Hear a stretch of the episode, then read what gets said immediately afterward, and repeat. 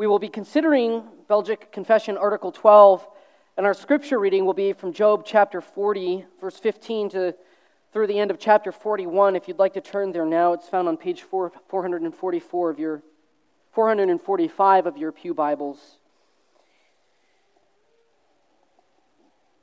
We don't often get to read from the book of Job. Um, it's one of the more difficult books in the Bible to preach through, not just because of its length, but also because of its complexity.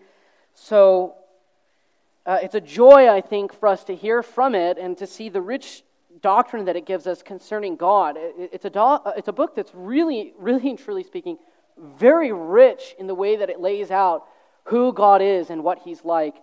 And we'll apply a few of the points that Job makes to the teaching of the Belgic Confession this evening.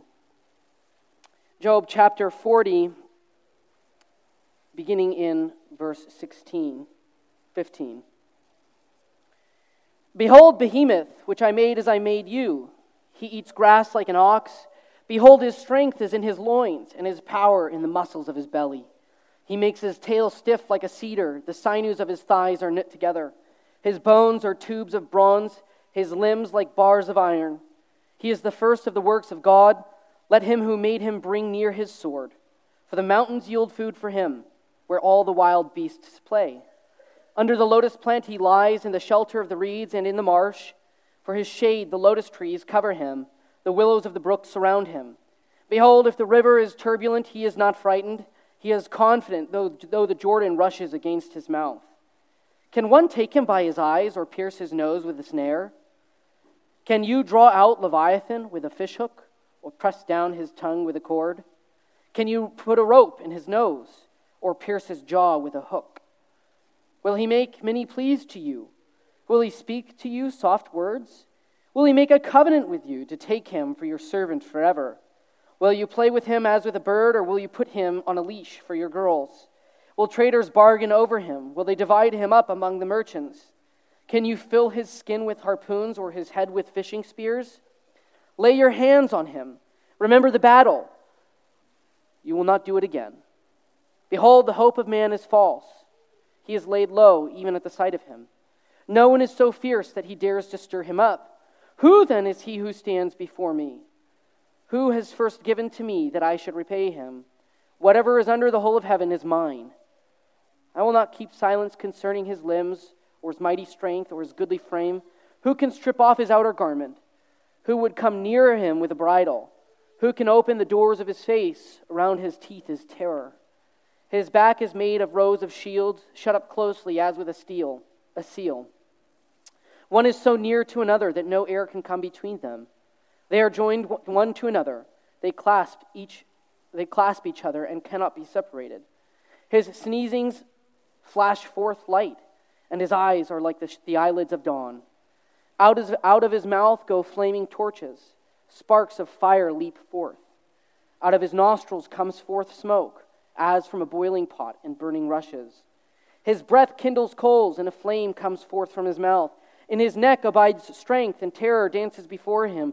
The folds of his flesh stick together, firmly cast on him and immovable. His heart is hard as stone, hard as the lower millstone. When he arises himself up, the mighty are afraid. At the crashing, they are beside themselves. Though the sword reaches him, it does not avail, nor the spear, the dart, or the javelin. He counts iron as straw and bronze as rotten wood. The arrow cannot make him flee. For him, for him slings, sling stones are turned to stubble.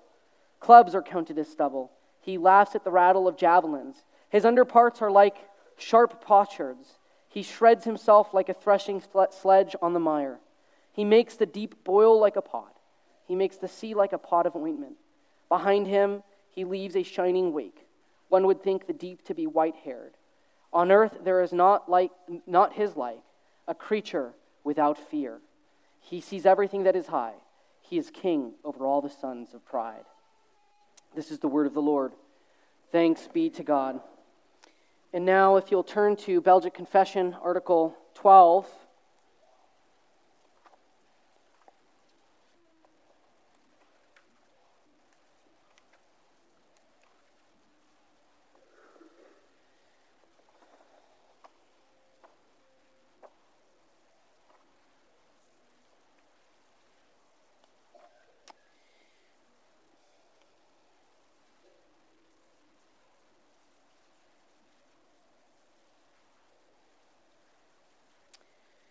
And uh, before we read this, let us pray.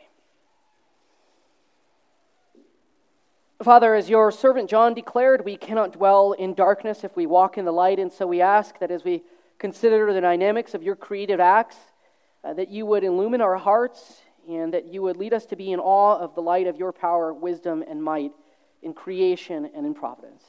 This we ask in Jesus' name. Amen. Belgic Confession, Article 12. We believe that the Father created heaven and earth and all other creatures from nothing when it seemed good to him by his word, that is to say, by his Son. He has given all creatures their being, form, and appearance, and their various functions for serving their Creator. Even now, he also sustains and governs them all according to his eternal providence and by his infinite power, that they may serve man, in order that man may serve God. He also created the angels good, that they might be his messengers and serve his elect. Some of them have fallen from the excellence in which God created them into eternal perdition, and others have persisted and remained in their original state by the grace of God. The devils and evil spirits are so corrupt that they are enemies of God and of everything good. They lie in wait for the church and every member of it, like thieves with all their power, to destroy and spoil everything by their deceptions. So then, by their own wickedness, they are condemned to everlasting damnation, daily awaiting their torments. For that reason, we detest the error of the Sadducees, who deny that there are spirits and angels, and also the error of the Manichaeans, who say that the devils originated by themselves, being evil by nature, without having been corrupted. So, in keeping with Reverend Smith's development, we have an introductory statement on the outline before you that briefly summarizes uh, Belgic Confession, Article 12. We believe that God created out of nothing, literally speaking, all things, including spiritual beings such as angels. We believe that God created out of nothing, literally speaking, all things, including spiritual beings such as angels.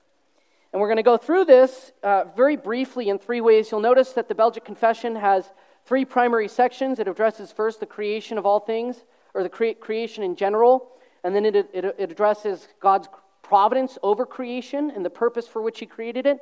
And then you'll notice that he addresses the question of non material beings or spiritual beings like angels and demons.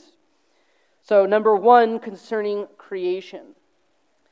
Before creation, only God was until he created all things according to his good pleasure.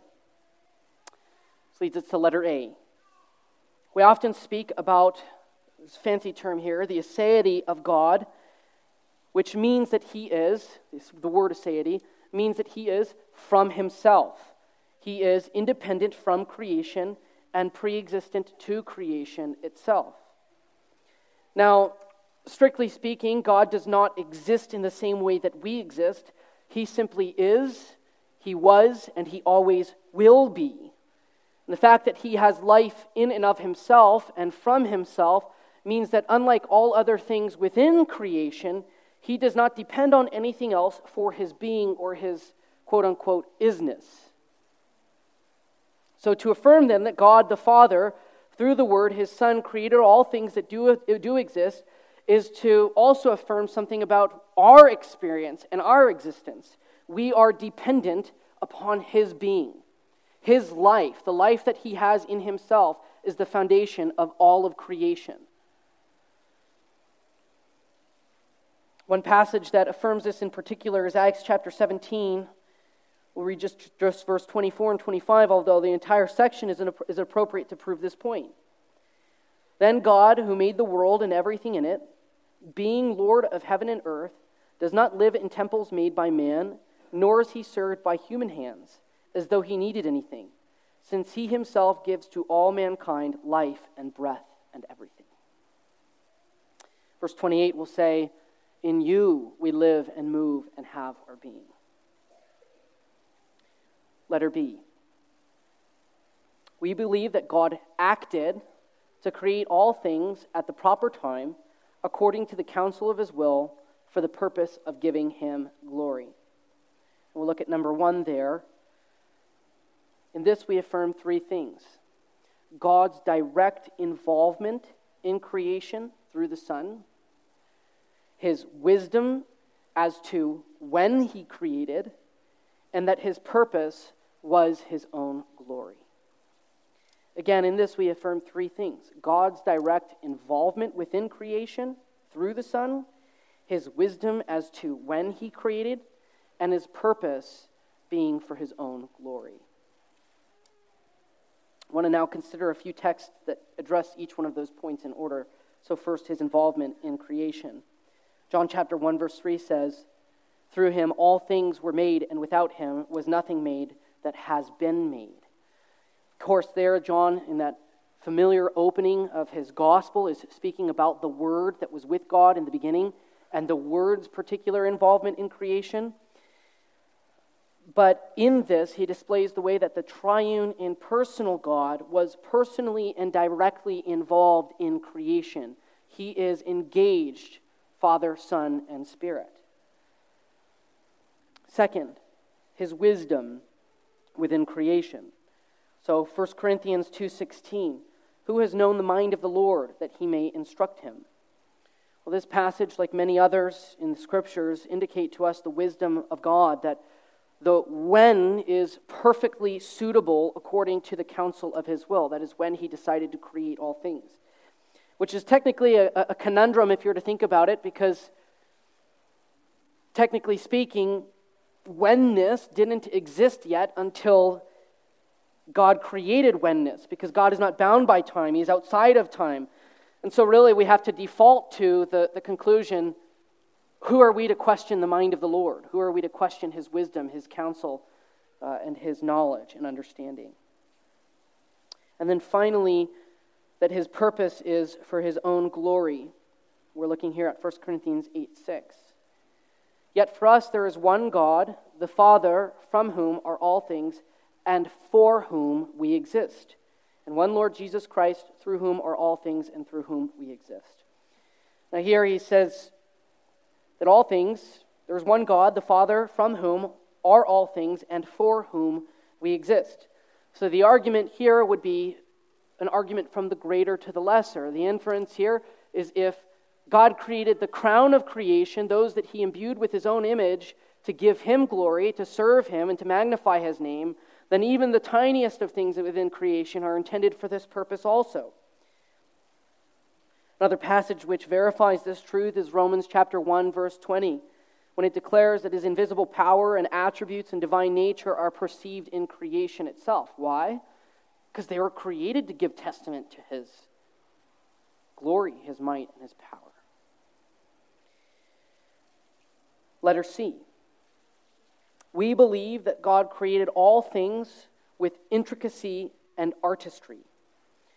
The Belgic says, he has given all creatures their being, their form, their appearance, and their various functions. To revert once more to Job, in chapter 10, verse 10 to 11, he says this Did you not pour me out like milk and curdle me like cheese?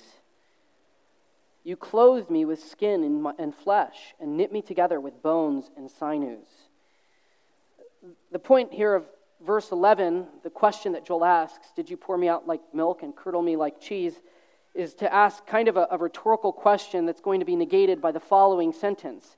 Actually, no, it wasn't just kind of pouring out and, and stirring and mixing together and hoping something awesome came about. God was intricately, intentionally, specifically, in wisdom, knowledge, creative beauty, and, and power, cr- weaving together the fabric of creation and the, the, the interplay of all things. He wasn't clumsy and he wasn't careless. I had a, a geology professor in college. I didn't, I, this was a, just one class I had to take. And he was an old saint in the OPC, an elder, uh, a dearly beloved saint. But he wasn't always a Christian. It wasn't, it wasn't until his doctoral studies later in life, as he came to study creation and become intimately aware of rocks, of all things, and tectonic plates, and the nature of the earth itself, that he was converted to God because he couldn't help but be amazed at the intricacy and beauty of creation. This is, of course, also something that the psalmist extols. Look at the heavens, look at the stars. I can't help but wonder at you, the psalmist exclaims in chapter 8. This is also very contra to the Greek notion of God. It's kind of carelessly stitching together the world and living beings. No, God intentionally created things to be beautiful, to be intricate, to be complex. And finally, number two, concerning providence. I shouldn't say finally, just number two. We believe that God maintains and governs all creation to serve man in order that man might serve God. We believe that God maintains and governs all of creation to serve man in order that man might serve God. Letter A. This shows us that God did not merely create and then leave things to their own accord, but is intimately involved in the turning of the tides, the changing of the seasons, and the activities of all living things. He is intimately involved. So it's not like one of those little old, old little children's toys where you pull the, pull the string, wind it up, and just let it go. He's involved in the paths that, that, that we take. Nehemiah chapter 9, verse 6. You are the Lord, you alone. You have made heaven, the heavens of heavens, with all their hosts, the earth and all that is on it, the seas and all that is in them. And you preserve all of them, and the hosts of heavens worship you. God is, properly speaking, acting and preserving all things, intimately involved and engaged, observing with his hand in each and every millimeter of creation. Letter B. God does this by his infinite power, which Job appropriately displays by showing that God can tame and subdue behemoth and leviathan. God does this by his infinite power, which Job displays by showing that God can tame and subdue behemoth and leviathan. What are behemoth and leviathan? I know that that's maybe a difficult text to listen to. What's going on here?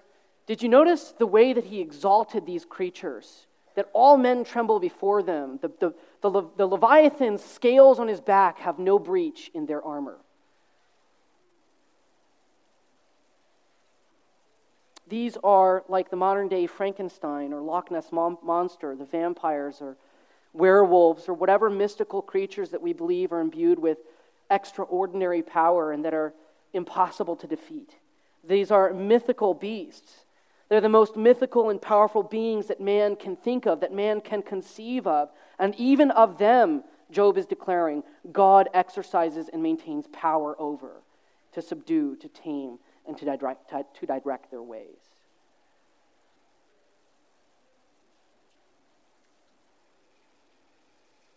This leads us to letter C.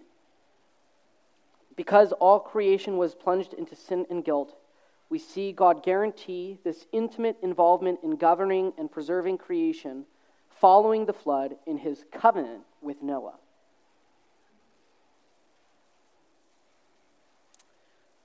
This is number one. This concept is what we call common grace. It means that God, though he does not have to, graciously restrains the effects of the fall within creation. In other words, God was not obligated to preserve creation and an environment in which man can live and come to saving faith, but he, he freely does so in his covenant with Noah. In that covenant, though it is not strictly speaking redemptive, he first declares that every living creature is delivered into the hands of men and that every moving thing that lives shall be food for you. He declares that in Genesis chapter 9. So, creation in this covenant that God makes with Noah is thus purposed once again to serve mankind. Secondly, not only does he purpose creation to serve man, but he also promises to refrain, or, or restrain rather, the effects of sin and his judgment from coming against creation. The purpose, like that which he did in the fall, the purpose of that being that there would be an environment, a world in which the redemptive plan of God could go forth in which his people would come to saving faith. So, recap because of God's common grace, he acts providentially over creation, restraining the effects of the fall and causing creation itself to serve mankind's good. Letter D. God's purpose in this providential care over creation, aka common grace, serves his plan of redemption to reconcile a people to himself by preserving a world in particular in which the gospel may advance and his people may be saved and give him glory, laud, and honor. 2 Corinthians chapter 9, several verses in this passage speak on this, verses 8 and 10 and 11, 10 to 11. And God is able to make all grace abound to you, so that having all contentment in all things at all times, you may abound in every good work. He who supplies seed to the sower and bread for food will supply and multiply your seed for sowing, and increase the harvest of your righteousness. You will be enriched in every way to be generous in every day, which through us will produce thanksgiving to God. Now, Paul is, of course, speaking here in this second of this section of Second Corinthians about the tithes that the, the Christian church gives, about a cheerful giver. And as he's doing so, he's actually speaking about the advance of the gospel and the ministry of the deacons to the poor, the weak, and the needy. And so, in short, the way he provides for us has then a definite purpose. Paul is, in that section, illuminating the way that God provides for the elect and the end to which that serves. It's the advancing of the plan of the gospel in the hearts of men that they might glorify God and give thanks to Him. Paul goes on to state that they're also that for the ministry of this service is not only supplying the needs of the saints, but is also overflowing in many thanksgivings to God. So it's, it's actually working towards His praise, it's working towards His glory in the way that He provides for us. And this leads us finally to the third point concerning spiritual beings. We believe that God created out of nothing spiritual beings, even those that fell. This is a really interesting point, I think, for the Belgic Confession to pick up on. We really haven't had too many controversies within the Reformed tradition concerning our doctrine of angels and demons.